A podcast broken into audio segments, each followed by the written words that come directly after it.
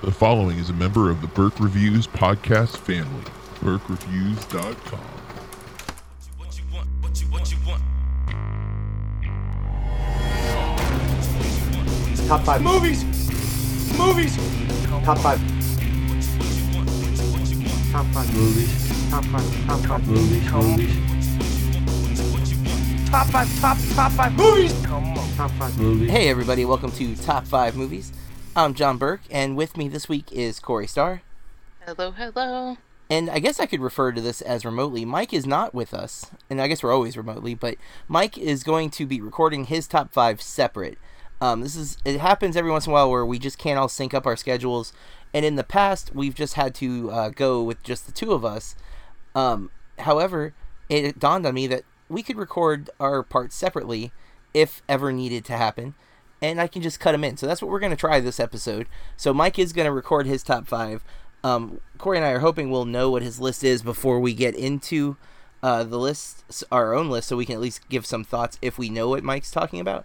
Um, but for the listeners' enjoyment, you will get to hear Mike's uh, list and also the reasons behind them. So, um, with that in mind, this week's topic is our top five movies about drugs. And we left that open so we could have interpreted it as movies where people use drugs or sell drugs or get caught, you know, transporting drugs. And all of this was inspired by Clint Eastwood's new film, The Mule, which is set to come out, I believe, next weekend. Um, have you seen the trailers for that, Corey? I don't think so. It's kind of an interesting looking movie because it's, uh, from my understanding, Clint Eastwood made the movie like six months ago. Like it was uh, kind of like a spontaneous project. It's got Michael Pena and Bradley Cooper also in it. Um, and uh, oh, there's somebody else that's really good. Laurence Fishburne, I think, um, is maybe the police chief or the FBI or DEA. I didn't, you know, miscellaneous cop organization for the film. Um, and Clint Eastwood is, you know, obviously a much older uh, actor at this point. He's also directing. Um, so he's playing this like old man drug mule, and you hear like this voiceover where he's saying, uh, "This is the last job" kind of thing. So it, it's it, it's pretty tense in the trailer. Um, I don't think it's getting really great reviews, but I, I am kind of looking forward to it. Not like super pumped, but I'm hoping it's enjoyable. Eastwood's films and I uh, are hit and miss. I've liked a couple, I've disliked some, and I've skipped a few. Um, so yeah, I, I'm I'm gonna try to see this one though if it comes to my local theater, but. But that was kind of what got me thinking. I mean, there's a few other movies. I mean, drugs are frequent in tons and tons of movies. Uh, but that was what got me thinking for this topic. Um, there are, it, they run the genres too. Did you notice that when you were making your list that like, it's not just dramas for drug movies. Like, there's a lot of drug comedies and there's, um, you know, there's action movies built around like the drug trade or like the DEA agents and things like that. So I mean, you kind of get into uh, any of the the topics. I guess outside of maybe sci-fi, although there could be some sci-fi movies that deal with like intergalactic drugs. I guess um, Death Sticks in Star Wars, right? You do not want to sell me Death Sticks.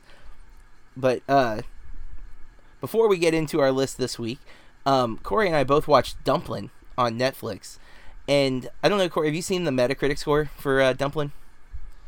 I don't think so. It's it's when I saw it this morning, it's a 47, and that kind of broke my heart because I loved it, and apparently other critics are not loving it. And I can see there's a few tropes that I've seen a few critics point out um, that are are bad tropes. Um, partly like the the traditional trope name is magical negro however it does not have to be a black character anymore it's essentially that you have a white protagonist who finds a sage like uh, figure whose sole purpose in the story is to guide our lost white protagonist to um, their promised land, so to speak. And it is a trope, and it's a horrible trope. Um, and yet, uh, I don't know. I didn't feel like the um the drag queens in Dumplin would meet that criteria essentially, and not because by coincidence one of them happens to be black, but um, in this case, it's the non-traditional figure uh, who is in position to help the poor white protagonist figure. Um, and but I felt like they they alluded to a story and a purpose of their own. Um, maybe not in full detail, but enough to try to break out of the trope a little. Because usually that's the issue with the trope is that that figure exists solely for the white protagonist. In this case, it sounds like like he himself has just returned. I can't think of his name in the movie, but and sadly, it's an actor who I love, and I always forget his name. It's Michael something, um, and he was in Lost, and he's in the uh, Matrix Reloaded, and um, oh man, I forgot the other sequel, something with an R, um, not good. Uh, but he's also in um, the HBO TV series Oz, and he's Mercutio in Romeo and Juliet. Um, okay. he's my favorite character in Romeo and Juliet at, at that, and he's in a lot of other stuff. But those are like some of my favorite roles, especially Lost. Um, you know what? I think his name's Michael on Lost. I don't think his actual name is Michael. Crap. But um, I like Dumpling a whole lot. What, what were your thoughts, Corey? I cried the whole time. Did you laugh too? Because I laughed and cried. I did laugh, but Okay. I don't know. Um, I liked it a lot, and I'm a Dolly Parton appreciator. Um, one of my dreams is to see her at the Grand Ole Opry when I go to Nashville. Also a dream, but um, I just love that that's what brought everybody in the movie together Mm-hmm. a lot. Um, and I just loved like I don't know, like her because it centers around her aunt who she feels practically like raised her and just like finding all these things out about her aunt, I guess, and that she's like this kind of like undercover larger than life you know what i mean like she ends up having all these like different people that just love her and are also drawn to her because of dolly parton i just i don't know i thought it was a good movie i thought it was you know Yeah, I, I also thought I thought it did a really um, I did find Danielle Macdonald's performance to be excellent. Uh, she is also in Patti Cake$, a movie Corey did not like, um, although she didn't. finish that- I feel like that's on you. Um, but uh, she's Australian and has like an Australian accent outside of her movie, so she's got a very good job. She's done a very good job because in she did like a texas you yeah, know like and in Patti Cake$ she's got a Jersey accent. Um, word so she's really, really. I mean, like I don't know. I'm I was very impressed because I, I when I realized she was Australian, like I went looking for an interview and they they had her on um. Ooh, I'm gonna forget his name. The show that's on after Jimmy Fallon. Um, I can't think of the guy's name. He was on Saturday Night Live forever, but he was on. She was on his show for Dumplin', and total Australian accent. And I was like, wow, yeah, that is really impressive to me. How good oh her accent is. Um so i loved her friend elle in the Mhm. movie And she's in Oh, Yeah, and I was like, oh my gosh, I like her so much, and I recognize her, but I couldn't like place her, and I just had to Google it. And she was also in Goosebumps. Apparently, she was Hannah. Yeah, I didn't realize that was her in Goosebumps, but um, she was really good in Lady Bird. She's the uh, not Julie, the the best friend, but the the girl who becomes that Lady Bird girl. tries to befriend. Yeah, and lies to and all that. Um, I think she does a really good job in this. Aniston is. I, I love the mother character because I don't. Oh, go ahead. well, they they didn't make her a true 100% pure villain, and I liked that about this movie. Is like, and it, it felt so real to me because there isn't this like over the top evil antagonist, or there's no like weird plot to destroy Danielle when she joins the the you know the pageant. Like nobody, it's it it's never over the top. Uh, there's only one scene in the movie that I felt was kind of like eye rolly, cringy, um, too cheesy, and that was like a makeup sequence with two characters who were fighting. But I, I really thought Aniston's character, while she does things wrong, but she does things wrong. Maybe like it never She's felt human. intentional. Yes, exactly. Everybody in the movie felt pretty human to me. Even like the biggest like jerks in the movie, um, just felt like you know everybody is capable of being an asshole at some point, and that's what this movie to me like showed. It wasn't like there was some this person is pure evil and Danielle is pure good because Danielle's got her problem. She over she assumes things about her mother and um you know looks she doesn't give her mom a chance either. And like I don't know, I really I thought it was really great. Um it's very funny, very very human, uh, very relatable. Agreed. And then Max and I were listening to Dolly all day. It hasn't been feeling like Christmas at all. Says Yeah. the girl who puts up her tree like November first. Yeah, But my wife too. you know, like, and then I realized I hadn't listened to the Kenny and Dolly Christmas album to that four times with my wife in the car.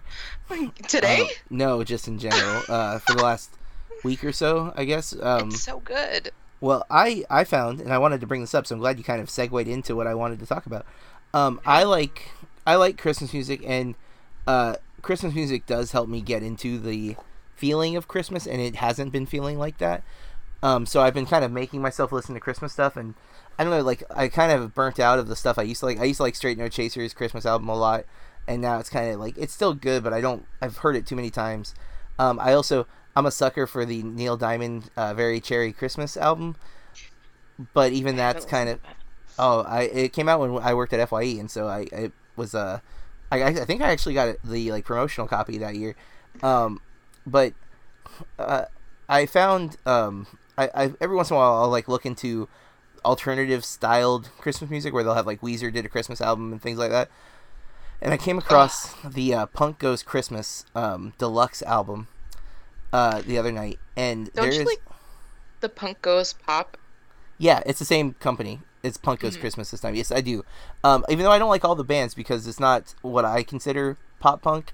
A lot of it is more like emo or screamo, um, and I don't always like that. I sometimes do, but I came across um, a song called uh, "The Twelve Punk Pop Punk Days of Christmas," and I absolutely love it. Um, it's very very fun because they they've changed the Twelve Days of Christmas to be more like pop punk like tropes and trends and style, you know, like styles or, of sorts, and like uh, it cracked me up. And then it, it it takes a funny turn towards the end of the song, which a lot of the covers of that song do because it it's very redundant if you don't start making some jokes about like number ones and twos towards the end, and it gets it gets pretty funny. And it's uh, but it's by a band called um, Sunrise Skater Kids and I've just listened to one other song of theirs so far, but I'm I think I might have found a new pop punk band I'm interested in.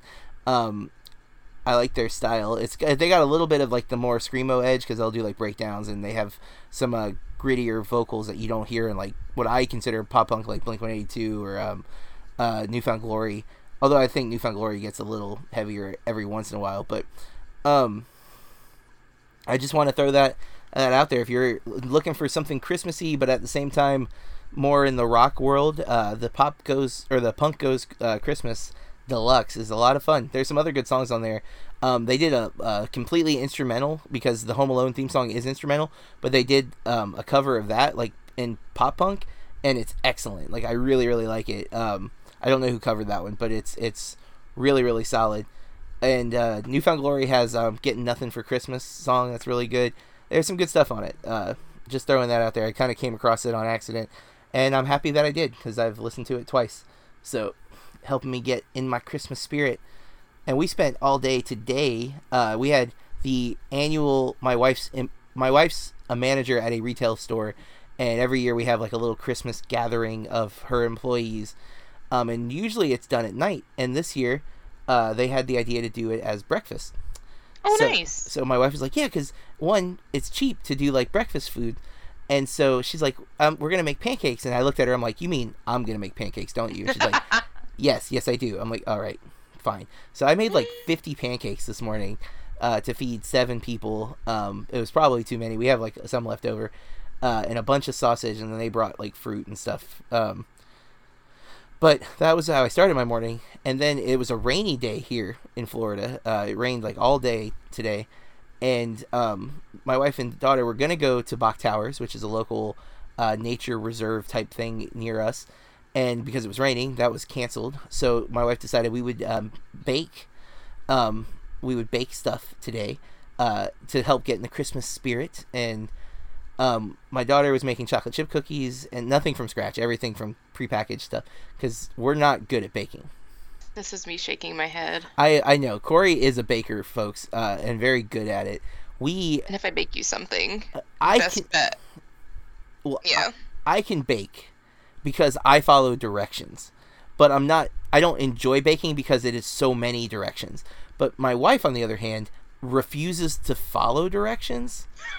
So can ma- see that. we're making Buckeyes. You know what Buckeyes are, Corey?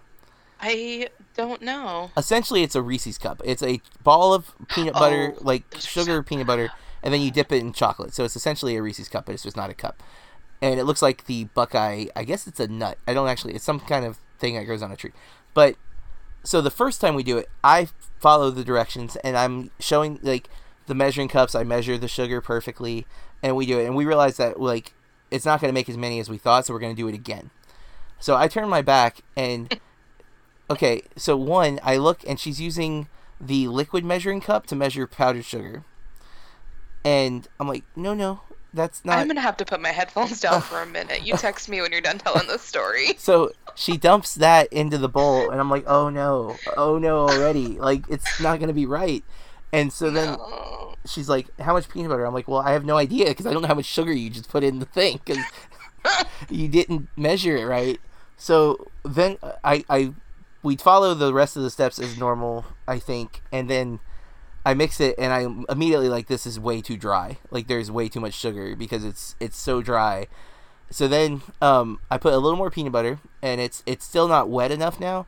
So I'm like, melt, melt some more butter, and I'm like, how much did you put last time? And she's like, this this amount. It's like half a stick. I'm like, okay, well, give me half of that. She does not listen to me. She does the whole half a stick. Holy. So then the peanut butter is like way too greasy, and I'm just like, yeah, this batch is gonna be weird. so Oh, I love my wife, but she does not follow directions when it I comes think to that cooking. she just doesn't have patience. She just wants She doesn't. to do it. and that's exactly why I'm not good at baking. My I will follow the directions, but I get very frustrated because it takes so long to follow everything properly, and then I'm still worried because if I measure even slightly off, it can affect the flavor or the texture or whatever. So I get very frustrated in that regard, and she's just ready to get it done. And so, yeah, both of us not meant to bake. Um, again, I'll mine will turn out okay because I have the the drive to follow step by step directions exactly, but uh, she does not, and that that is not in her wheelhouse. So yeah, since baking is an exact science, it it never turns out perfect, but. Um, but nonetheless, we'll have some uh, varying degree of delicious Buckeyes uh, in the next day or so. But um, I think that is enough of the pre uh, top five chatter. Um, listeners, if you are new to the show, uh, I told you earlier our topic this week is top five movies about drugs, and again, we left that open to the individual's uh, interpretation of what what constitutes a drug movie. Um, whether again it's drug dealing, drug using, um, drug trafficking, drug uh, police force, whatever. Uh, even technically speaking, if the movie has to be about drugs or if the movie just has to have a moment with drugs, you know, there's all sorts of interpretations available here. But these are our top five individual picks. Uh, we go in order from this week Mike, me, and then Corey. Um, we have not told each other uh, our list yet, so we do not know Mike's at all. So we can't react to Mike's, unfortunately. Normally, this is us having a conversation, picking on each other, laughing. And that's the other thing. Usually, when Mike is here, Corey and I like to make a bet as to uh, who saw more of Mike's movies because Mike has a tendency to be a little more obscure. Um, but we don't ha- we won't know if we saw them or not, so we can't do that this week, unfortunately. But uh, we will have one more episode before 2018 ends, um, where we should be able to pull that together. But for this episode, um, we do like to talk freely about the movies that we have picked, and that leads to Corey. Hey guys, you can go to burkereviews.com and check out each of our top five lists. Otherwise, from here forward, we're going to talk about the movies, probably in great detail. You've been warned. All right, and Mike, if you would go ahead and tell us your number five top five movie about drugs. All right, so I um, apologize again profusely for not being able to record live with you all. I do have my excused absence uh, because our school was doing some fundraising again. It was a last minute need. They needed more teacher uh, presence at the fundraiser. So I apologize. And hopefully that will not happen again. There is only one more game, and it is going to be during our school break, holiday break, and I am not volunteering for that one. So, in any case, uh, let's move on to my list. And of course, my. I want to jump right into my number five pick. And I did have a change on one of them, which I've already done with my initial recording because I'm doing this again. I messed up. I done goofed. So I'm going to jump right into number five. Gaspar Noé, and I might be mispronouncing the name, I always get it wrong, but he has previously been mentioned on this podcast. And to be truthful, Irreversible is a film that could never, ever be forgotten. However, that said, Irreversible is not my pick as it doesn't really have a whole lot to do with drugs. His 2009 film, Enter the Void, however, does and is my number five pick. Ostensibly, the film's about a relationship between a brother and sister, but in true Gaspar Noé fashion, does not, capital, capital for emphasis, does not approach this in any standard f- sort of manner. For example, yes, there is some linear aspect to the storytelling, but then it switches gears pretty quickly once, and here's the spoilers, once the main character of Oscar dies. Um, his sister, Linda, is played by pa- Paz de la Huerta, and I mentioned her by name as I honestly had forgotten that she was in this and had forgotten how much work she's done. She has been all over the place, and you'd have to look her up on IMDb because uh, she's amazing in this and really good in pretty much everything I've seen her in, that I, in my opinion. Anyway, the thing is, Oscar dies, and once he does, there's a whole the, the film shift, shifts focus and starts following his spirit. I mean, that's just it's very obvious how he's going for that, and we all not only get family history and what happened, where he got, how it was that he got to the point where he was and is, to his and then to his death, and what happens in the aftermath of his death. Death. Um, honestly, this film is best left unspoiled because the end is one trippy trip of a trip, for lack of a better description. Uh, if you're not a fan of Irreversible or this director, this is probably not for you, but it definitely, I mean, it is a drug film for sure. All right. Well, my number five movie um, about drugs is one you know I can't remember Corey. I, I thought we might have watched this for movie club, but I didn't look to see if we did or not. But I went with uh, Half Nelson. Did we watch that for movie club, or did I watch that on my own? I think you watched that on your own. I've never seen that before. Oh, it's a Ryan Gosling movie. That's why I thought we might have watched it for movie club. Um, now that I'm saying it, I remember uh, one of my students um, watched it and was like, "You need to watch this," and I did, and it's a very tough movie. Um, it's Ryan Gosling, Anthony Mackie, um, Shareeka Epps, who is really, really good in this movie. Like she's a young kid, but she's terrific. Uh, it's directed by Ryan Fleck. Um, it has an 85 Metascore, so it is like a well-regarded film, but it is super tough because uh, Ryan Gosling plays a history teacher, right? and so you're you're you're thinking he's like a, a white history teacher in an inner city school um, very tough students uh, right away and so you're thinking he's gonna like help a student you know get off drugs not at all. He is the one who gets addicted to drugs really bad. And the student witnesses it. And she's from a world where drugs are a, a part of like how you pay for things. Drugs you know you her dad it's implied her dad was a drug dealer. Um, Anthony Mackie's character plays like the drug kingpin, so to speak, of the area, and there are some unbelievably tough scenes. It it is such a really solid film, though, with some excellent performances. Um, some things that I will never forget seeing um, from Gosling and and Mackie too. If you're not familiar, uh, Mackie plays Falcon in the Avengers and the Captain America movies. Um, and unfortunately, he seems to get typecast as the drug kingpin in like every other movie I've seen him in because he's in this year he's in um the the Hate You Give playing that type of role. Um, here he's that, and there was another movie I saw recently where he was that same character. I'm like, man, they really like to cast him as a as the bad guy drug dealer, and I mean, he's in some other, he's in a lot of stuff actually. Anthony Mackie's in a bunch of movies that I still haven't seen. Like, I've yet to see The Hurt Locker, um, and he's in that. Oh, Detroit, he's not a drug dealer, but uh, he's good in Detroit. Um, I didn't see Triple Nine.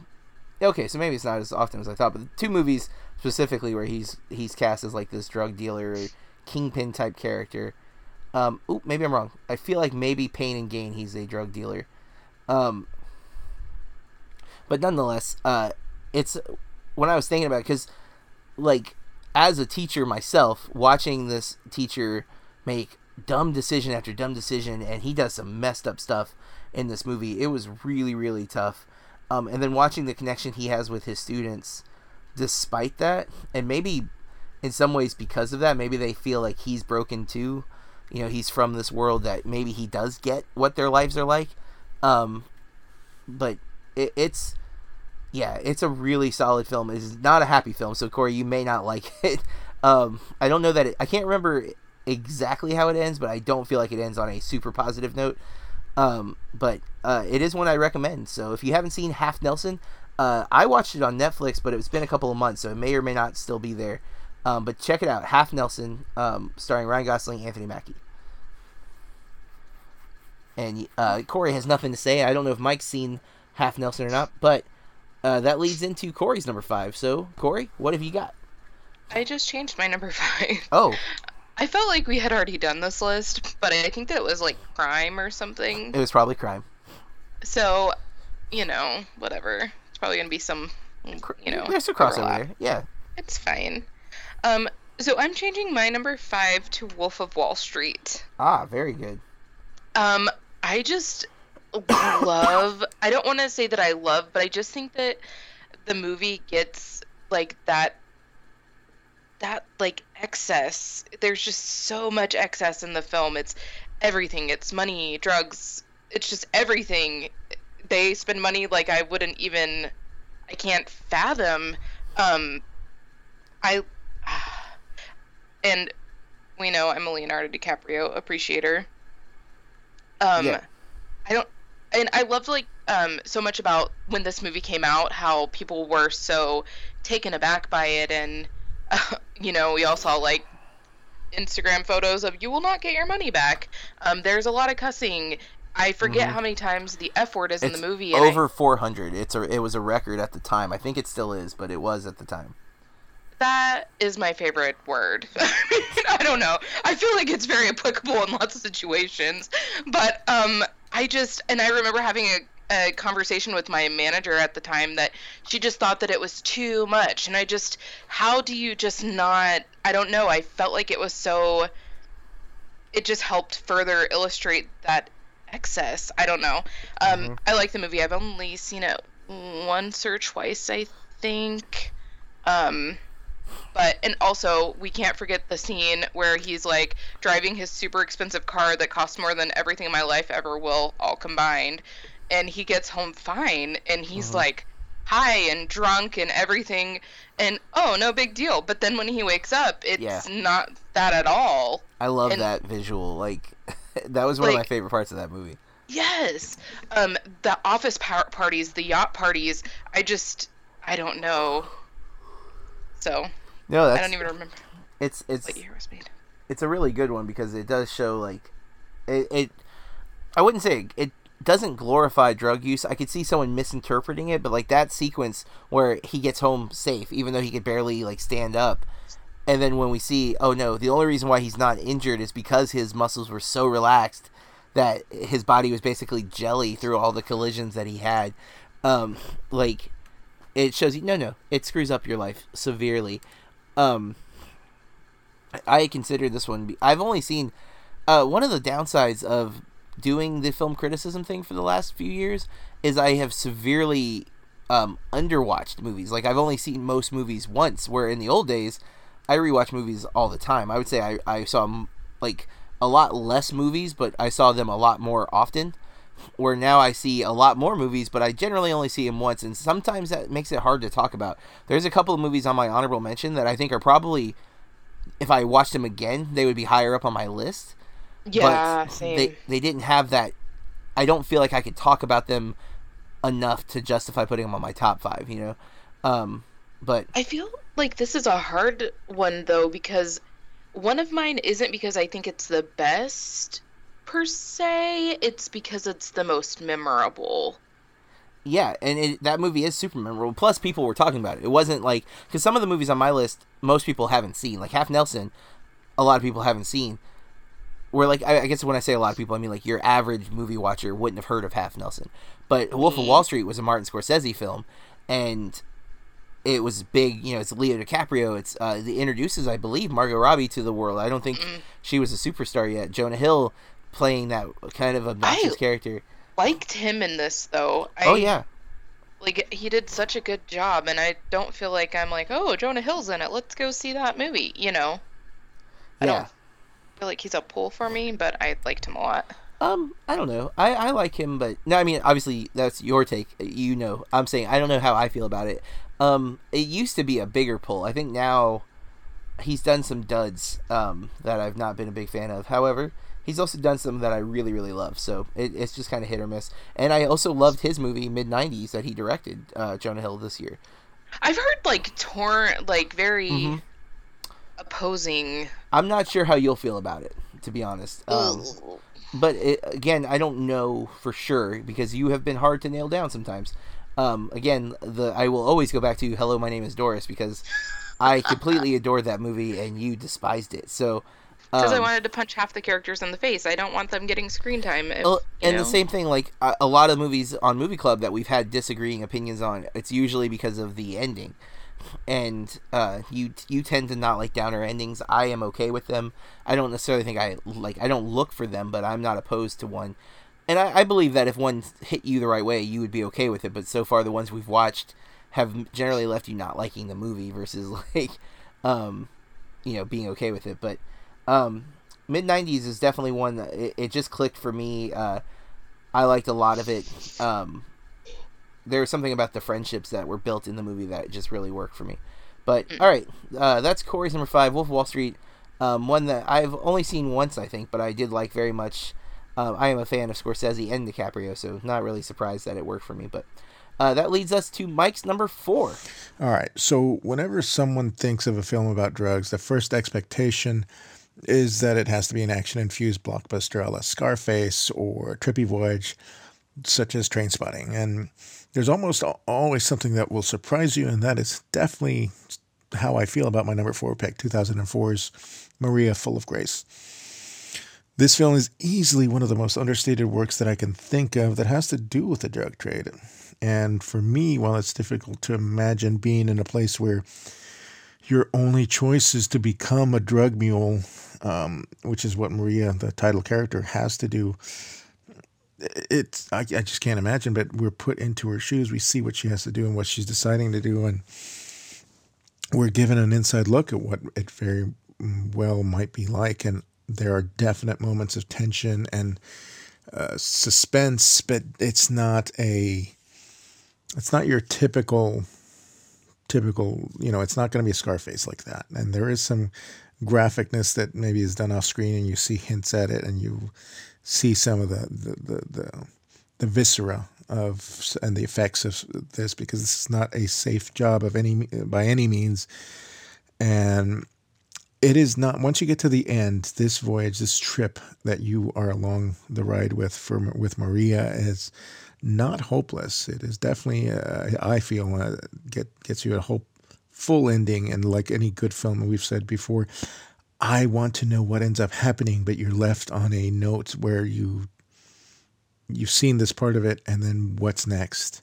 And this is very relevant. There's some people that may have issue with this because just the way our political climate is nowadays, it just brings up some issues. However, you can't help but feel for this particular character. I couldn't. I just totally sympathized and you know wanted the best. That that's when a film really works and when you really truly care about a character, and you do. I felt it worked really well. All right, so there's this weird pattern that happened with my five and four, Corey. Um, my number five was Half Nelson, but my number four is Half Baked. Um, I knew it. I uh, I've loved Half Baked for oh my god, it has a 16 Metascore. I had no clue. Um, not surprised this is not a critic Well- favorite. I was gonna say, what kind of critic would watch? You know what I mean? I don't know. Well, you know, it's weird. I've never uh, done drugs, but I've always enjoyed movies about people smoking pot. I don't know what it is, if I just find them so funny. Um, I am a big Dave Chappelle fan. Uh, this is a movie that I think I can probably quote way too much. Um, I've watched this a lot. Uh, again, as I mentioned in my younger days, I was I watched less movies, but I watched those movies that I did watch many many times, and this was one that was on recycle quite a bit. I own this on uh, VHS and on DVD. Um, I still have the DVD copy. I don't have the VHS anymore. Uh, stars Dave Chappelle, uh, Guillermo Díaz, um, Jim Breuer, and Harland Williams. Uh, My whole friend group Oh loved this God. movie. Um, directed by Tamra Davis, Tamra Davis, uh, which is interesting. I didn't realize it was a female director. That's and she directed Crossroads with Britney Spears and Billy Madison. Interesting. I did not know that. Um, but I have to tell you a secret after this. Okay. Um. Well, I I've been a Chappelle fan for a long time, and his jokes in this movie crack me up. There's so many little things in this movie that just worked for me. Um, there's a part where he's mopping uh, inside the room with all the scientists, and a scientist comes over to him. He's like, "Janitor," and he's like, "Scientist," and it's just like his level of like sarcasm. It just cracks me up in this movie. Um, my friends and I used to quote this movie all the time, uh, and so it's got a soft spot in my heart. Um, and it's also about friendship, and I do like movies about friendship. Uh, Harland Williams' character goes to jail for killing a police horse that had diabetes. it's so stupid. Like, keep in mind, this is Oh one of those movies. I know the premise is dumb, but the jokes make me laugh, and I'm okay with that. Um, they they end up selling weed as as Mr. Nice Guy. Uh, so this movie technically is about both doing drugs and dealing drugs. You get some really funny cameos, and uh, my favorite's probably Jon Stewart, um, who is uh, the have you looked at it on weed guy. So like when he smokes weed. Everything is better. So he's like, Have you ever looked at the back of a twenty dollar bill, man? And and Chappelle's like, Yeah. It's like, Have you ever looked at the back of a twenty dollar bill on weed? It blows your mind. There's a guy in the bushes. like it's it's stuff like that. Uh, Snoop Dogg, obviously, it's a pot movie, so he'll show up. Um, uh, Willie Nelson's in this movie too. Same thing. Of course he is. Of course he is. Um, there's a bunch of little cameos like that. Um, I just I don't know. I've always liked this movie. Um, Jim Breuer. Uh, there's a scene where he reenacts the Jerry Maguire firing sequence. Like, who's coming with me? It's it's just stupid, but I I've always loved it. I think it's super funny, and uh, I still do. I still laugh at it anytime I I catch part of it. Um, Wesley Pipes and and uh, Billy Bong Thornton are their their smoking devices. Like, it's Oh stupid. crap God. yeah, I, I can't help it. I love it. There's a guy on the couch who doesn't speak for most of the movie, um, and then he finally does. I think it's uh, the comedian Steven Wright, if I'm not mistaken. Um, uh, Tommy Chong is of course in this movie as Squirrel Master. Um, it's it's again one I clearly know way too much about this movie, but two, um, it's one of those I think if you're a fan of it, it just it just makes you laugh, and it's stupid, good, good natured humor. Um, Oh, Stephen Baldwin's one of the smokers too. That's right. He's the MacGyver smoker. Oh man, the MacGyver smoker turns anything into a bong. Um, super funny. Yeah, I can't find the guy's name for the couch. I swear it's Steven Wright, but um, anyways, that's my number four. And Corey, when you said a secret, this is a podcast friendly secret, or I- like It's podcast friendly. okay, Um, Jim Breuer is coming to Boise, and I really want to go. I'm trying to talk Bill into it. I've listened to some of his stand up recently for when I was uh, when I had Sirius XM, and um, he's uh, his his humor's changed a bit because he's had kids and stuff now. He's got some funny stuff. He still delivers it very similarly, but um, that that'd be fun to catch him. He actually, when I was in college, he came to my school, and I didn't know about it, and I had to work, and I was very mad that I missed it because that was like at that. I mean, it was only three or four years after Half Baked, so I was like a big fan of his at the time. Um, so I'm very mad that I missed that show, but you know, it happens. All right, well that's my number four. Uh, have Have you ever seen Half Baked? Because it sounded like maybe you hadn't. Oh yeah. Oh, I've seen it. It's Oh, been okay. a very long time since I've seen it, but my brother liked that movie. Yeah, again, clearly I'm too big a fan. Um, anyways, that's my uh, number four. What is yours? So my number four is the one that I. It's a well-made film. I'm not saying it's a bad movie. It's just one that I've watched one time in my life and I can't ever go back to. So this one is more for the memorable part. Um, and I haven't seen it in a long time, but I couldn't leave it off the list. So I went with 2000's Requiem for a Dream. Hmm. I see um, I've heard and seen a lot of people list this as their favorite movie, and I don't really know how it could hit that level with anybody. Um, I don't like needles. I don't. Um, I mean, I feel like this is stupid to say, but no one would ever have to worry about me ever doing heroin because I think that it's terrifying. And this movie definitely helped cement that. Um, I don't know that um, everyone that's in this movie though is does a great job. I mean, I don't really know. Yeah. Um, I'm gonna save my thoughts on Requiem for now. Um, You I- watched it? we watched it together, didn't we? For the for Aronofsky No. on Movie Club. No, you watched it Oh, I watched it because I had already seen it. Yeah, it. and I told you if you wanted it to be part of movie club, you had to let me know ahead of time because I was gonna have to work myself up to it. Oh no, I watched it when we were watching the Aronofsky movies. Though like, I watched his whole Yeah. catalog. But Um, it wasn't with me. We were gonna Okay, make it got part it. of movie club. Got it, got it. I couldn't remember. wh- I know we did four of his, but I didn't remember which four. But um, because we had we both. I know the Island, not the Island. What's the movie with Hugh Jackman? Um, The Fountain. The Fountain. Yes. The Wrestler. We did Black Swan because neither of us had seen that, and then um, I saw I'm Black Swan in theaters. what happened? Oh, you saw I Black saw Swan. Black Swan. Yeah, Well, then I just watched that on my own. Then maybe I don't know. I, I thought we did a whole month on Aronofsky, but it's we been- did. Okay, because it's been back when Mother came out, because that's we watched it for the release of Mother. Mm-hmm. Um, and I wanted to be up on his whole catalog, which I am. Um, and I am a fan. Uh, so I will save mine until I it get, comes up on my list. Um, which we've been mixing that up, but that's how I'll I'll hold off um, my thoughts on it for now. We'll see where it falls in my list, but it's clearly on there.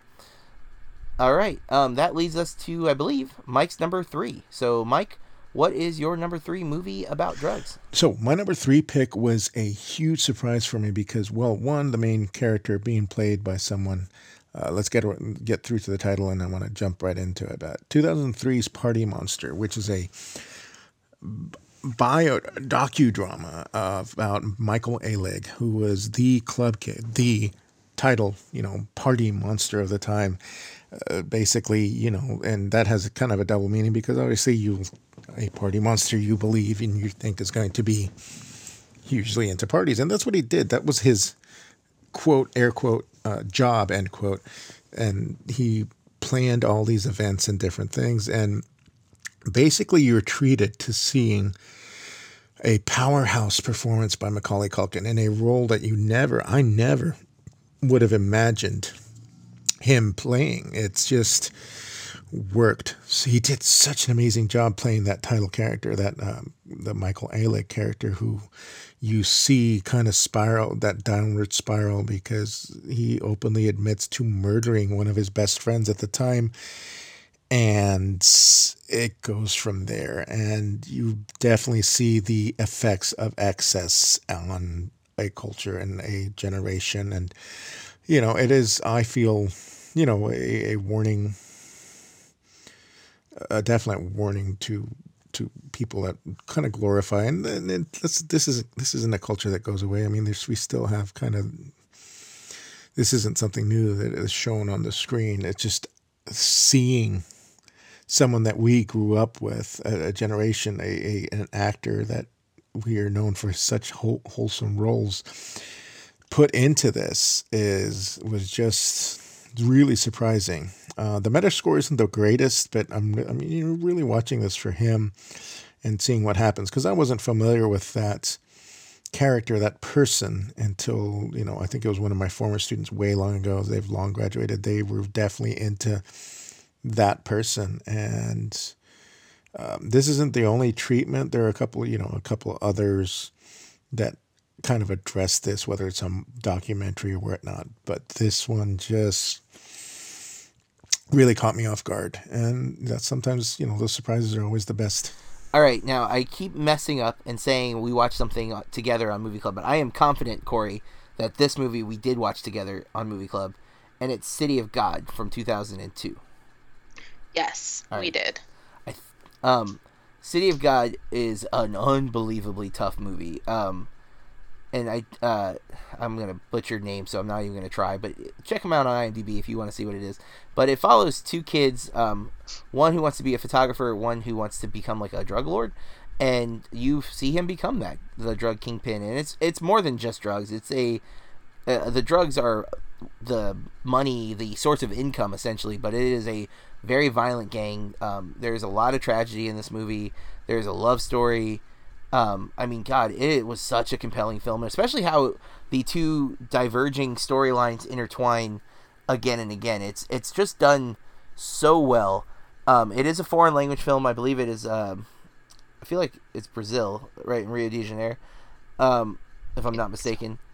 Eh, just man, what a film! Um, it, it this one doesn't focus on the drug use as much. I mean, there are characters whose lives have been affected by drugs and things like that.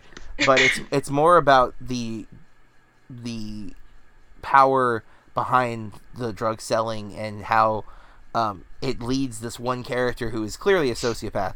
Um, it gives him the ability to, I don't know, like be a bigger sociopath. Like he has so much power and, um, I mean, he's cold blooded throughout the film, and there's like. Uh, I don't want to give anything away because I know we do spoiler warnings, but I, I just feel like not enough people have seen City of God um, because it is a foreign language film. A lot of a lot of again casual movie watchers who maybe that's not who's listening to this podcast, but nonetheless, if you haven't seen City of God, I, I do recommend that you check it out. Um, I believe it was on a streaming service for a while. It's probably not at the moment, but it's it's one that's worth um, renting at least. Uh, even if you have to pay like three or four bucks, it is. It's a really well made movie. Um, it definitely has some some down notes, uh, but I do, I do believe Corey liked this one, um, even though there was some down notes. So uh, when I was making my list, I was like, this movie needs to be talked about. It, it's too excellent. Uh, it's too tough. I mean, it is, and I believe there is some truth to the story. Yeah, I think that it is based off of a true story because I I think remembering um, a lot of the kids in the movie are actually kids from the area. Um, if I because remember at the end don't don't they like give like the blurbs about what happened Yes, to they do. everyone? Yeah, and they actually shot it. That's there was some controversy behind the shooting, if I remember correctly. It's been a while since we watched it, and this is an example of a movie I only saw once, but it stuck with me um, in a lot of ways. Not as much as I wish. I, I wish I had even more to say, but um, I mean, God, this movie will will stick with you because it is I- so tough. And I think that like the way that they show how like detached the children are because there are guns, there are drugs, like the uh, you know like the way that they treat life is just very sobering. For sure. Yeah, I agree. I totally agree. Um, yeah, it, it's a movie that, um, of course, you can listen to our movie club episode of uh, City of God. Um, if you want to hear Corey and I give a much more one comprehensive breakdown of the film, and two, a much more fresh on our minds breakdown of the film because we had we when we do movie club we watch the movie and record our episode that same week. So there's usually at most a, a six day gap but usually i think corey and i watch the movie the day or two before we record. Um, that's what we try to do at least. So um, if you want to hear our more like complimentary thoughts on the film and, and getting into a lot of detail because i think that was one of our longer episodes because we both had a lot to say about that movie. Um, you can check that out. I'll actually i'll link it on the uh, the the post page for this episode. Um, but uh, that leads to corey's number three. What do you got for number three corey? I'm really glad for a movie club because that's how I got my three and my two. Oh. So yeah, my number three is 2007's No Country for Old Men. nice Um, the cast in this is great. Um, the whole way that the movie opens, where it's like a drug deal gone bad, and I think that in the movie they they pronounce his name Llewellyn, right?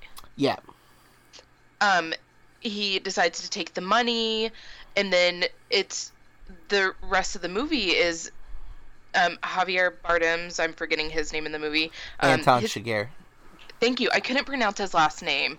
Okay. Um following him and trying to get the money back.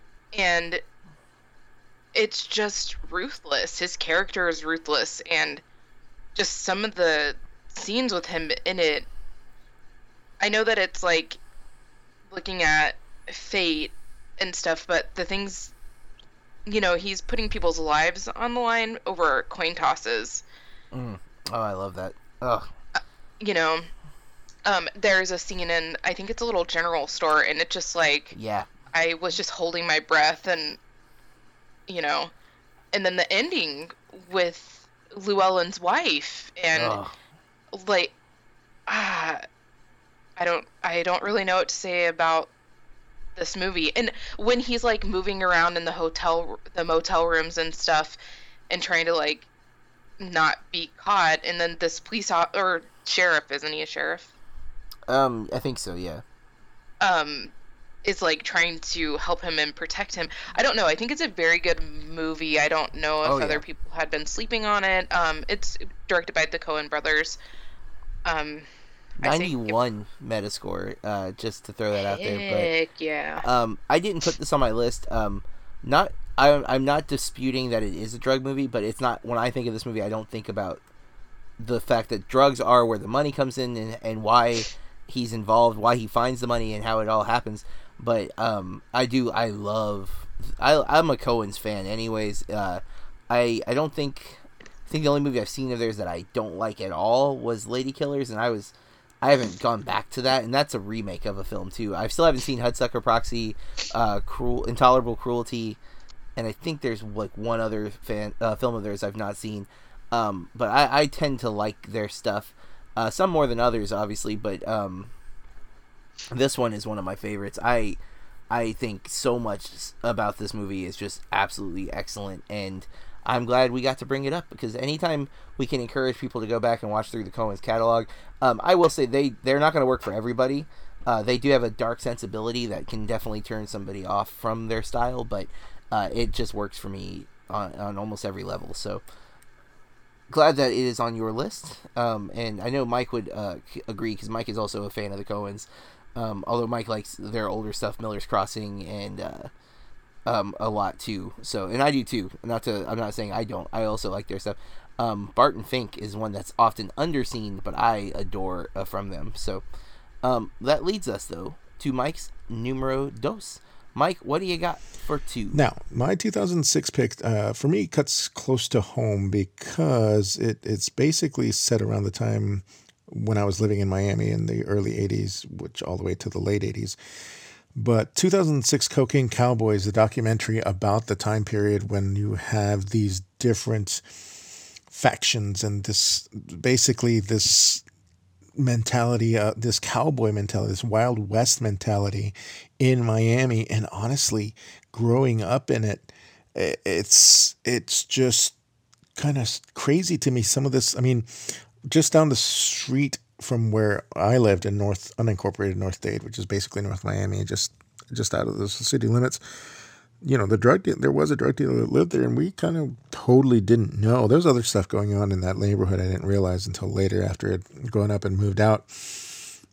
But just realizing, oh, there was a drive by because it's very visible. This was a home that was very extravagant and had lots of accoutrements. I mean, there was had a huge circular shaped elevator, elevating platform that went from the the lakefront area that went into the living area. And this we could see from the lake. We weren't ever in that home.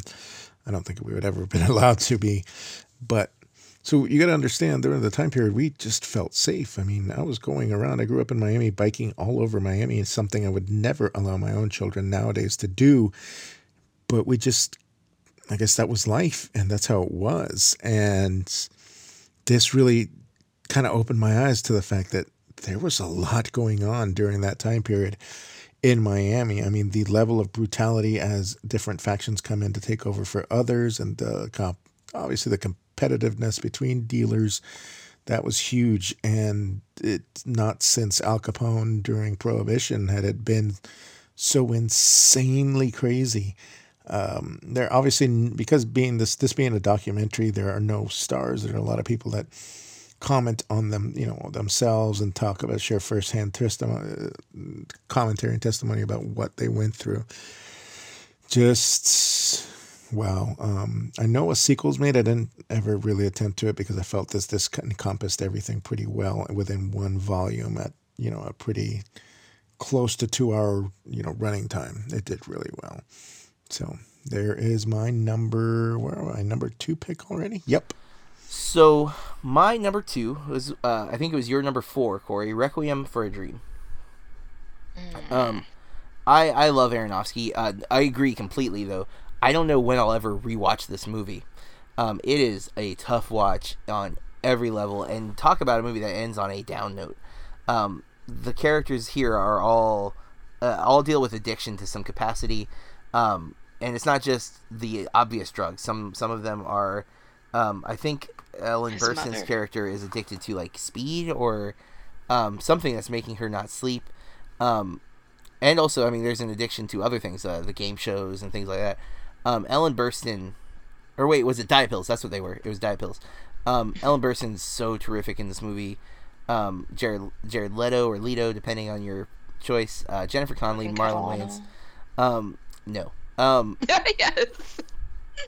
and uh i this movie is um it's so crazy. Like there's so many sequences uh that are just tough to watch. like, um Oof. oh, Sorry, I'm not trying to hijack. no go for it. I'm just thinking about the part where they're in line and I think his arm is infected and yes. Oh god it's so like, gross.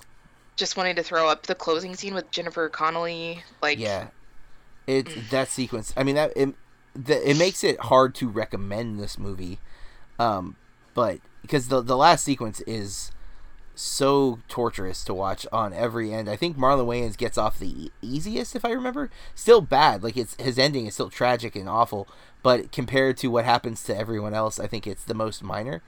Um, because man, his gets like you mentioned the infection on the arm and what Connelly uh, resorts to in order to get her fix. Um, completely leap, leaps and bounds different from the character we meet at the beginning of the movie. Um, this is definitely a downbeat ending. Everything goes wrong as a result of their addictions.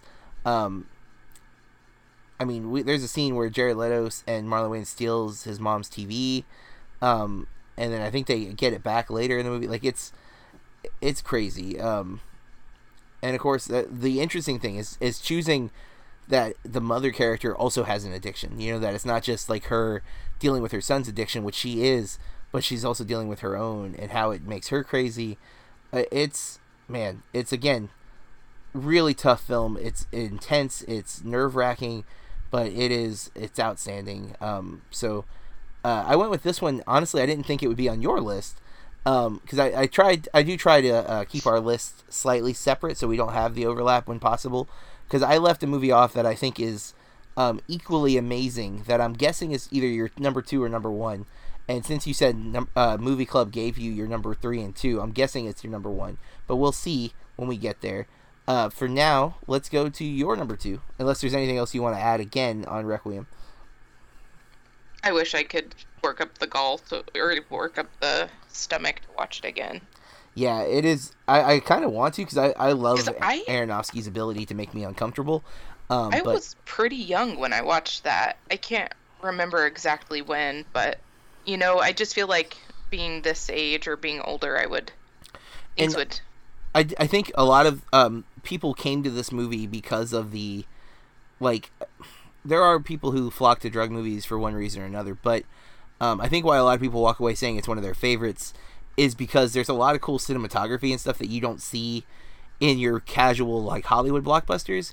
And so i think this is one of those like more it's not accessible per se but it's a more accessible art house style film um, because Aronofsky does do a lot of unique things, and he likes these fisheye close-ups where we're like, uh, I can't remember the name of the mount where the camera is mounted to the character, but like when Marlon Wayans is running, we're in his face, and the world behind him is erratic and chaos, but he, his face is always center in the frame, and it, it it's disorienting, and it's I guarantee for a lot of people who say this is their favorite, this is one of the most innovative films they've ever seen, and that's why it stands out amongst the the rabble of the Hollywood blockbusters. Which again, I'm not opposed to a Hollywood blockbuster, but you can tell the difference when you've watched a lot of independent film versus the blockbusters. The indie films go for more psychological and more intriguing camera work and um, even performances because again you wouldn't see the ending of this movie in a blockbuster. It's just not going to happen. And so I think um, for a casual movie watcher who may have saw this because they heard it was about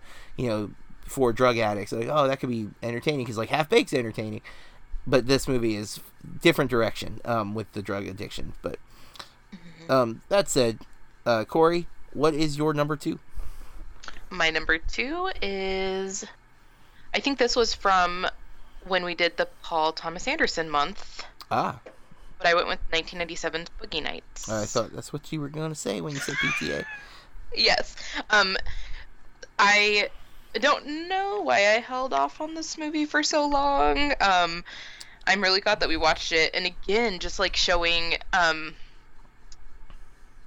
I don't know, uh, I a think degree, that there's excess. Oh, go ahead. I was gonna say, Yeah, in, in some ways, it reminds me of Wolf of Wall Street.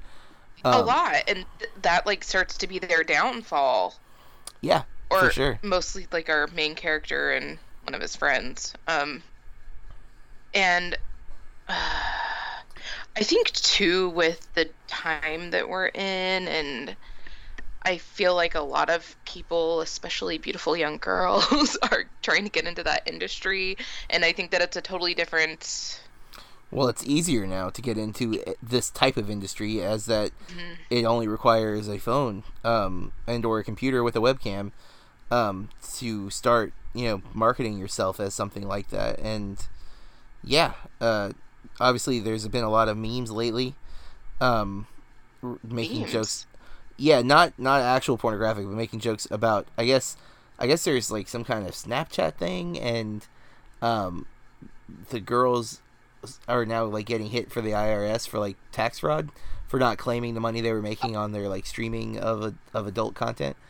Uh, So that's become a meme, like the joke of like being ratted on by the like to the IRS, like that. Um, but yeah, sorry, uh, that's hilarious. There's like also though, it's not. It doesn't. It's not all bad. Like there's some redemption at the end, and he yeah, ends up, you know, like coming back to this family that he's made from this industry, which that's a little awkward too. yeah, and Juliet. yeah, Juliet. Um, You're like a son to me, but you sleep with him in movies. Yep. I don't know. Uh, Alfred Molina plays the the coked up drug dealer that they uh, they go to buy from or steal from, and um, yeah, that that sequence is so funny. Um, Thomas Jane is also in that scene, who I'm a fan of because of the Punisher, um, and then John C. Reilly, Mark Wahlberg, just awesome performances. Um, it's a movie that uh, did really well for a long time, although I hear from the critics that I listen to, it doesn't hold up to them. Um, I did a 180 on it because again i think why you probably avoided it for so long is it's a movie about the porn industry. You're thinking it's going to be a movie about the porn industry um, and I, I don't feel like it glorifies it but it also humanizes it to a degree that i was surprised about because it does make you feel like bad for these people. Like their lives are um you know they're they're trying to find a way to do what they're good at. Even burt reynolds character um who is this like you know he's a director who couldn't make it directing real movies so he directs porn movies but he makes them movies. Like they tell stories they have character and then when that shift happens and he's just you know with a vhs cassette recorder and he's not even like they're doing like the uh, they pick the guy up off the street um and they you know he, they're like hey guy you want to have sex with roller girl? And he Uh, like it ends up Burt Reynolds loses it, like he can't you know, he's he wants to direct real stories, real movies, and here he is now just filming people having sex and it's not it doesn't work for him and he's losing it. Um and that's that there's that redemption arc for so many of the characters in the movie. But it's like a weird redemption arc like you said because it's not we don't usually think of like, "Oh, now you're successful in the porn industry" as like a, a successful arc, but at the same time you're like, "Hey, at least you're not where it looked like you were going to end up for a few minutes there um because it does look like everybody's gonna die um yeah, I was just about to say dead. all right. Uh that's that's a really solid pick. Um and the drugs do like there's a lot of elements because there's drug dealing there's drug use and how the use affects uh the addiction. Like mark Wahlberg trying to make it as a uh, musician is some of the funniest crap in that movie. Yes. um, and that, it, isn't it that he has to pay for his studio time first, but yeah. he like won't and oh god. yeah it's super funny. Um Good All right. It's all- that's number two I, i'm still pretty confident i know what your number one is I know we'll you see. know what my number one is. All the Um, listeners do too. Yeah, we, 'cause it's been on your list a few times, but we'll, we'll get there. We need to first hear, Mike, what is your number one movie? Now, my original number one pick, I ended up shifting over to my honorable mentions. And again, if you don't already know me, my personality is to go for the underdog. And this is definitely one of those films. It's 2002's Spun. And you got to understand, this was one of those accidental finds late at night. Uh, I actually, I'm pretty sure it was during the trifecta of hurricanes way back when, when we got hit with three in the row, and one of them was the weakest. And we had a bunch of uh, a bunch of the college kids over, and we just happened to see, oh, let's see what this is. IMDb touts this or labels this as a comedy crime drama. And I suppose, you know, dark humor, darkly humor, and whatnot, black humor is what I meant to say. I could see that there were some parts where you, you know, you probably aren't supposed to laugh, and yet you do because it's just absurd what you go through. But before I got too far into it, you got to listen to this cast list because even remembering, because I only saw it once, and I know I think it's currently available on Tubi, which, uh, if I haven't mentioned, it's an ad based way to get it that's I really have been liking, even with the ads. Sometimes you never see an ad in the middle of a movie, so you luck out sometimes. Starts out Jason Schwartzman, John Leguizamo, Brittany, the late Brittany Murphy, Mickey Rourke, Mena Suvari, the late um,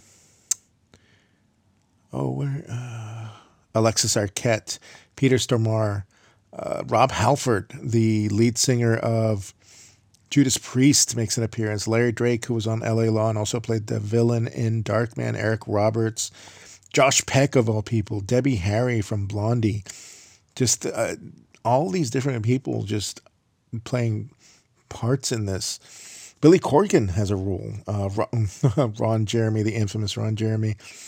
Those are just some of them. I just was shocked looking back.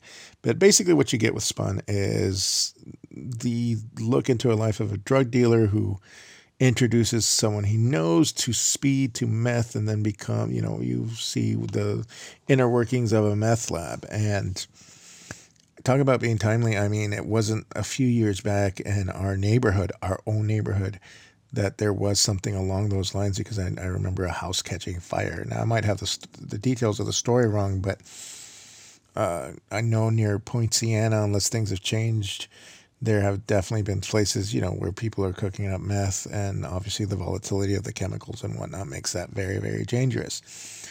Uh, just this again, and obviously it's probably an exaggerated look, and there's some embellishment and whatnot, but being able to kind of follow these characters now.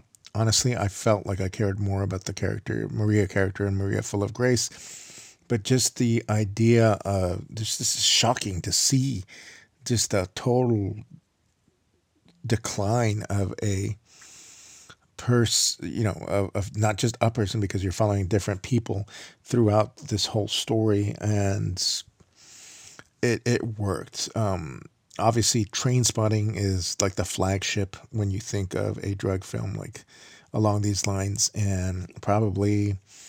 I would say the Salton Sea, which I should have put in my honorable mentions, and Vincent D'Onofrio is just always an amazing performer. He All right.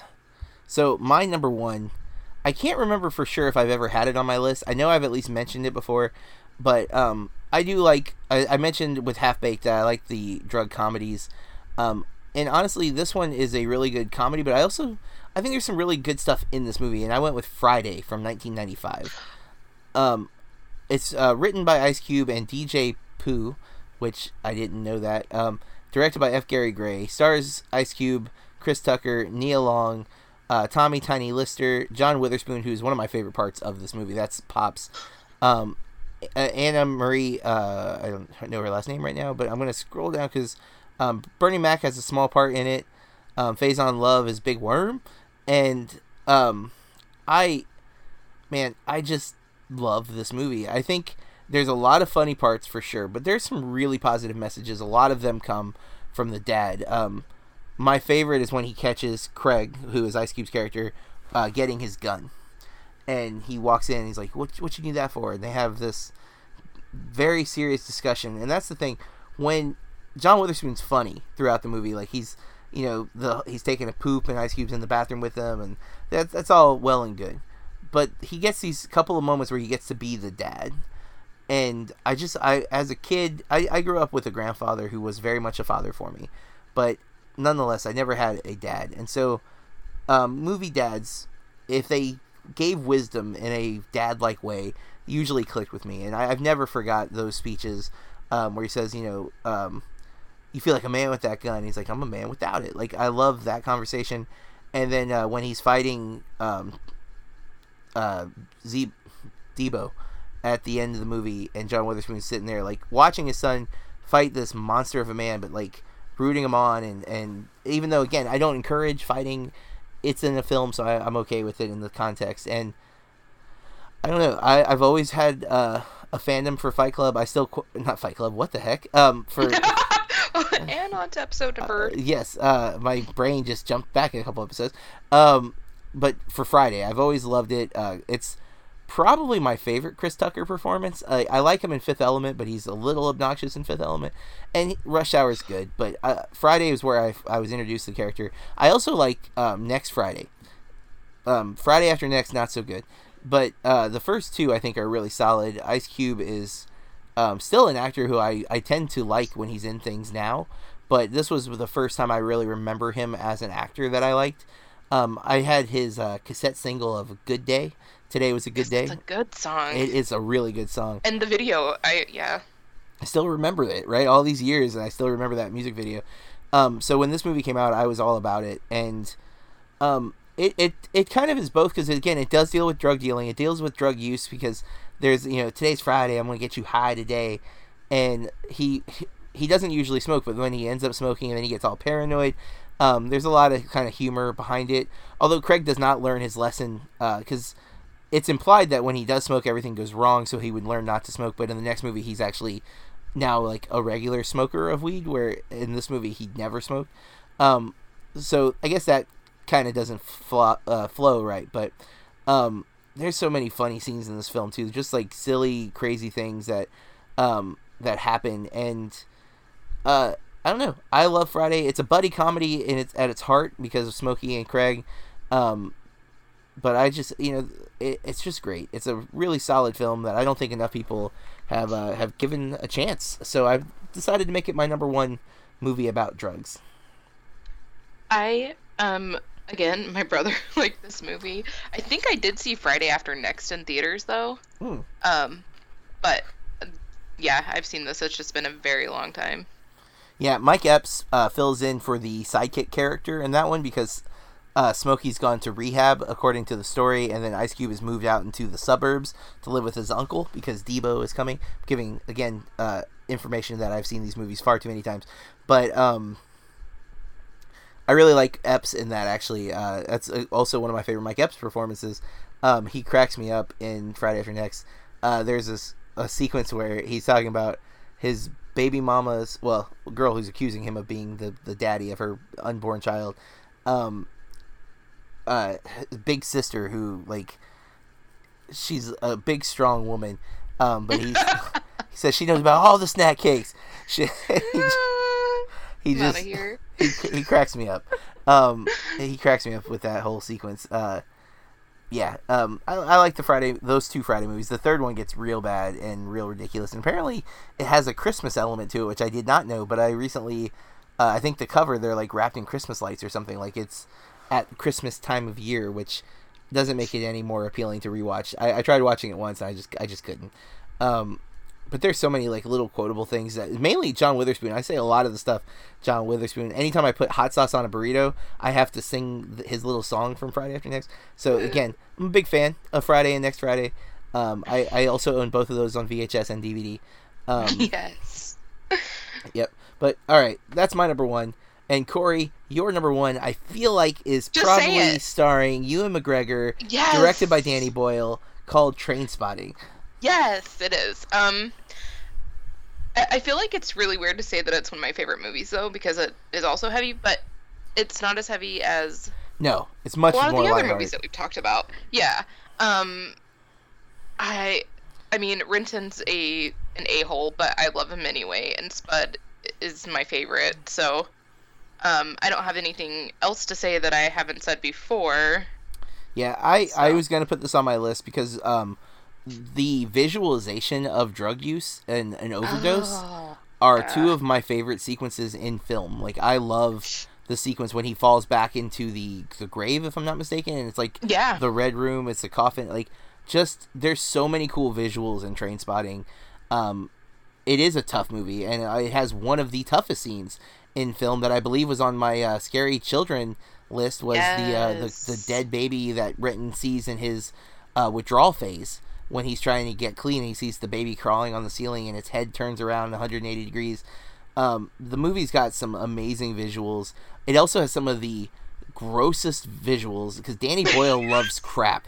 Like there's Slumdog Millionaire has one of the grossest scenes with crap where a kid jumps through a hole in the uh, what I guess is an outhouse essentially, and then uh, swims around in the poop for a few seconds. Here we get the toilet sequence where Renton goes digging for his uh, suppository of, um, was it like methadone? I guess I don't something that he Oh. has to shove up his butt, and he goes. It he has to poop though, so he has to go uh, digging in this disgusting toilet to get the suppository back, and then he actually falls into the toilet and he's in the ocean. It's a really cool visual. And then the other nasty moment is with Spud when he poops the bed and the sheet. Oh Yeah, my god. Oh, so gross. Um, thanks Danny Boyle for all the poop. Um, But, I think that also, I mean, it shows like the absolute, uh, you know, like what they're willing to do. Yeah, and the hum- Like- like yeah, because it's it it's played for humor. Like that scene with the sheet, it's played for humor, but it's a result of the the drug use and the alcoholism. He was so out of it, he pooped the bed. You know, yeah, so gross. Um, yeah, and that same thing. uh, Renton's so desperate for whatever the Toilet. suppository Right. was. Opium. Yeah, uh, it's just one thing after another. There's um, some amazing visuals in that film. Really cool camera work. The soundtrack is killer, as Corey has talked about many, many times. Um, yeah, I, I I knew it would be your number one. Honestly, it should be in my top five. I left it off knowing it would be in yours, um, and I would get to talk about it because of that. Uh, it is an excellent film.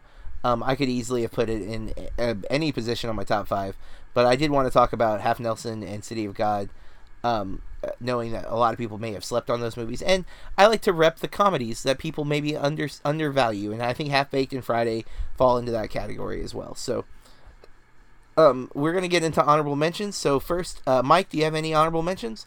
Let me jump into my honorable mentions because I've gotten through all my top five.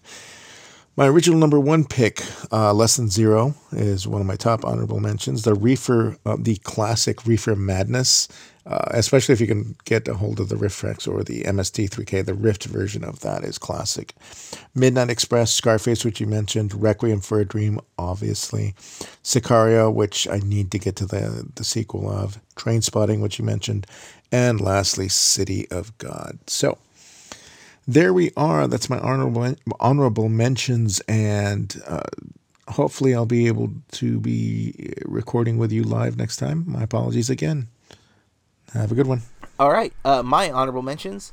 Um, I've talked about, I think, at least once or twice, How High, another uh, pot comedy that stars Method Man and Redman.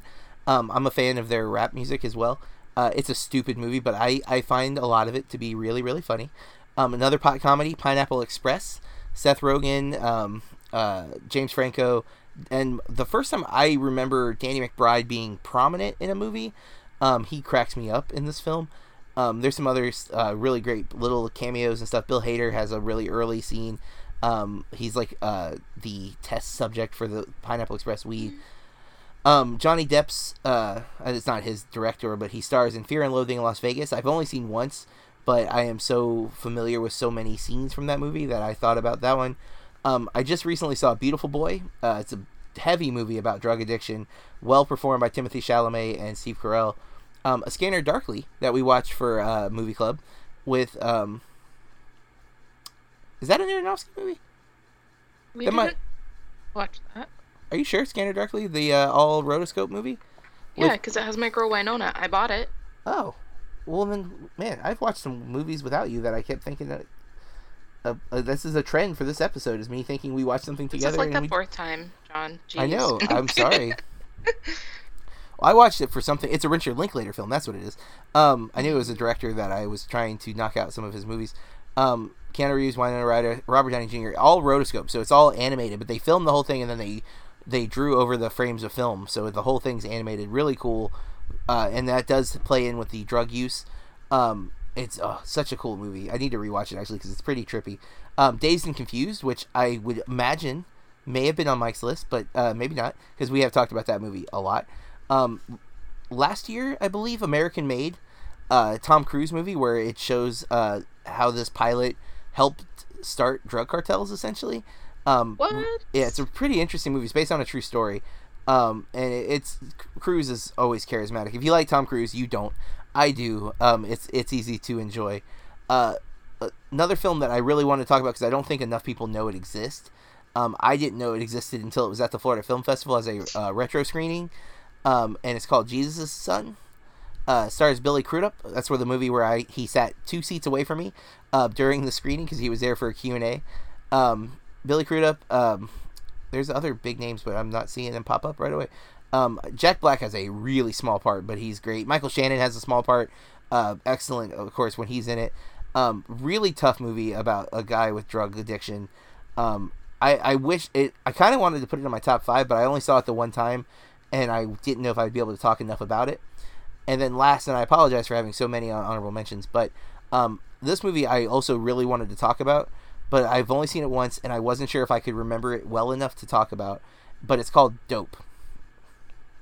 Dope is from 2015. Stars uh, Shameik Moore, Tony Revolori, who you might know from uh, Grand Budapest Hotel or Spider-Man: Homecoming. Um, Kiersey Clemons, which I didn't realize she was in it actually until just now. Uh, who, if I'm not mistaken, is from Hearts Beat Loud, but maybe not. Okay, no, it's a different Kiersey. No, it is her she's she's her IMDb profile picture right now. She has no hair, like completely bald. Oh nope, a little bit of hair, but very very little compared to like her flowing hair in uh, Hearts Beat Loud. Um. Oh, interesting. Uh, she's in a bunch of stuff I didn't know. Um, but I really like her, uh, especially in Hearts Beat Loud. Um, but it's a really solid film. Um, it's funny, but it's it's got some dramatic and the interesting twist is that your uh, your drug dealers are nerds. Um, they're geeks who use their intelligence to try to move in on the drug game. Um, and it's it's really interesting. Uh, I believe, if I remember correctly, and this is again, I, I, I hate my memory, but I feel like um, it's set now. It's set in like modern day, but they are obsessed with 80s culture, so or 90s culture. Maybe it's 90s culture and so they they're they're they pattern themselves off of like 90s hip hop characters from like Fresh Prince of Bel Air and stuff like that. But it's now. So like they're this anomaly of nerds because they're they're living in the past in like an obsessively nerdy detailed way you know? Uh, if you if you slept on dope which a lot of people did uh, 72 metascore uh, really recommend. Solid film. Um, lots of funniness but it definitely it hits the crime drama because of the drug element uh, pretty hard too. So. Oh my god, I did see that. I had to look up the. Okay. Yeah, and see again. Like, that sounds so good. It, it it it is. Um, it was on Netflix. My wife and I watched it. My wife also really liked it when we watched it, but it has been a while, so I felt I felt I couldn't do it justice in my top five, and also I wasn't sure where I would place it because it was so not fresh in my memory. And talking about it now, more is coming back to me, but when I was building my list, I didn't feel comfortable putting it in the top five. But it is definitely one uh, worthy of mention, and you should check out, listener, if you've not seen it. Um, Corey, what do you have for honorable mentions? Okay, I have um, Traffic, Broke Down Palace, Sicario, Basketball Diaries, and Smiley Face, which stars hmm. Anna Faris. Yeah, and there's there's a lot of movies on that could have been on this list that I have not seen, like Party Monster with Macaulay Culkin. I've heard a lot of. Oh, I just thought about SLC Punk, and that would have been great. Dang, I I, knew there was a movie, movie, I was forgetting. Um, that's one that deals heavy with drugs too. That would have been really good. Um, honorable mention, I guess, uh, thrown in there. But um, thirteen is one that I saw on a lot of lists. Uh, Spun. I think Spun with Brittany Murphy, which I I watched once, but I don't think I paid full attention to it when I watched it, so I I didn't want to count that one. But um, and then like I watched Drugstore Cowboy, which I saw on a lot of people's list. I did not like that movie. My wife uh, brought it to, to me because it was a movie she liked from the '80s. I did not enjoy it. Um, it has Matt Dillon, but it's it's not great, in my opinion. Not great. But nonetheless, that is our top five. I'm sure there's plenty of movies we left off. We would love to hear your thoughts. You can reach out to us on social media. I am at Burke Reviews. Uh, Mike is at Server Monkey, and Corey at Corey R Star. Two R's at the end. You can follow us on any Twitter, Instagram, etc., and reach out to us. Tell us what we left off or what you thought about what we said. Um, how do you feel about Friday or Half Baked? Do you hate them? Do you love them? You decide. Tell us. We'd like to hear it. Um, you can read my reviews at burkereviews.com. Corey and Mike contribute from time to time. Uh, we have our other podcast, Burke Reviews Movie Club. Um, we ask that you give that a listen. Corey and I uh, slowly are working through our giant gap list of movies that we have not seen, set to a monthly theme to help us narrow down what we're picking. Um, ultimately, our goal is to try to uh, just watch more movies uh, that we haven't seen. Um, so you can check that out at burkereviews.com on iTunes, Spotify, or wherever you get this podcast. You're also getting that one automatically. Um, and with that, folks, we want to uh, thank you for listening. Please rate and uh, share our podcast if you like it. And until next time, keep watching movies. Do you like movies? Do you like podcasts? Or are you just lonely? If the answer is yes, and even if it's not, then check out the What I Watched Tonight show's filmtastic selection of podcasts covering the entire movieverse. There's something for everyone, so come check it out. More details at whatiwatchtonight.co.uk or from all good podcast providers.